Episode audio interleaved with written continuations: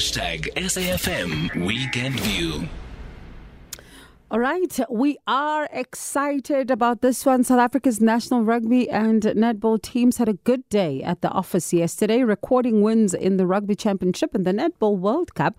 The Springboks managed to grind out victory, edging Argentina 22 21 in their final Rugby Championship fixture at Ellis Park Stadium in Johannesburg. The trophy had, however, already been worn by New Zealand earlier following a 38 7 victory over Australia in Melbourne. And at the Netball World World Cup, the Proteas ramped up to a commanding win over Sri Lanka. The Proteas made it two in two with a win in their Pool C encounter at the Cape Town International Convention Centre. Now, another sold out crowd cheered the hosts on as South Africa secured a convincing 87 32 triumph to remain unbeaten so far in their World Cup campaign. Now, the Proteas will face Jamaica today. Quite a strong team, uh, as you've seen Jamaica have been. They're quite strong contenders there, but our girls are just as strong. Joining me now on the line is netball analyst Sandisiwe Guzana. Sandisiwe, thank you so much for your time. Good morning.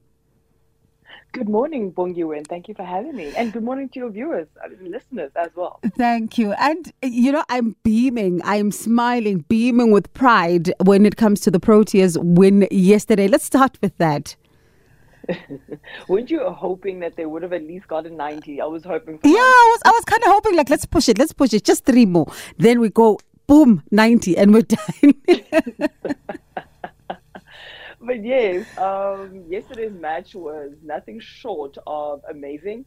And uh, I loved how we got to see a glimpse of, if I could say, amazing netball from the newcomers. Mm-hmm. We see the likes of Jeante uh, Strydom, who had so many deflections and interceptions.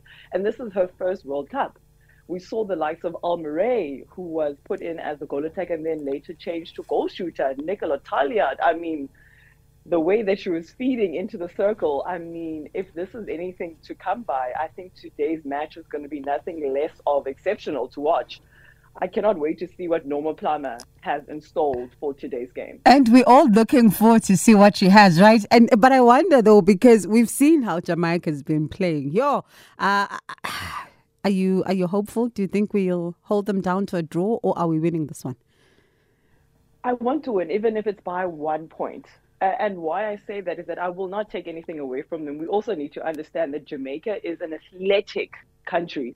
I mean, when we think of 100 meter sprints, we think of Jamaica. Mm-hmm. So they mm-hmm. bring that element into netball as well, if you were to see, and just in how fast their game can be.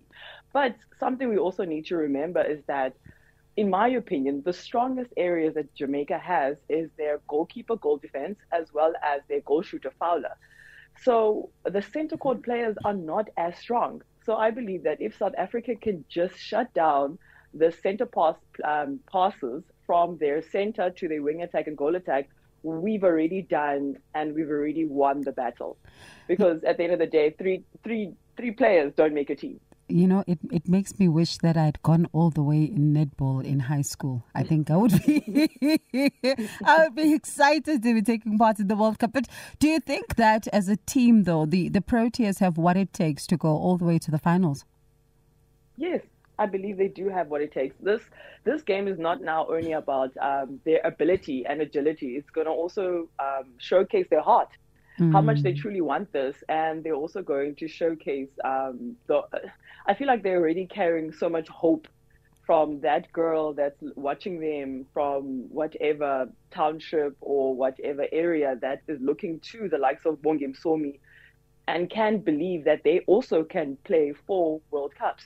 So South Africa is coming into this with so much and not just about um, the sport in itself, but also giving others hope in the country. And let's talk a little bit about the rugby. I mean, uh, for, for, for the match yesterday, a lot of people are saying that, uh, you know, we, we appear to have an edge over Argentina, although the, the margin was so small when it comes to, to the win. But are we better prepared for the World Cup? Oh, for sure. We are better prepared. One of my, I would say, favorites, uh, favorite tries was when um, Eben because you never get to see somebody of that stature score a try as much. But that to me is just another indication of how well prepared we are. I mean, we I was a little concerned in the first um, the first half when we saw the knockout But later on, I think um, South Africa was able to get back into the game, and as you can see, our our guys are, are, are very physical, and I believe that is why we we are so strong in our rugby. Yeah, and one certainly hopes Banyana don't lose it in the dying minutes when they go into their match with Argentina. We are, yeah, keeping everything crossed. on Wednesday. It would be just a great weekend. It would I, be a great weekend if we could just get three for three. Just three, three, for, three. three. You know, Sandisiwe, just three yeah. for three. That's all we're hoping for. Oh. But uh, let's see what happens. We're keeping our fingers crossed. We're with our girls regardless. We're supporting them. They've been playing good football. But thank you so much for your time. Appreciate it. Let's see what happens then later on today. That was a netball analyst Sandisiwe Guzana.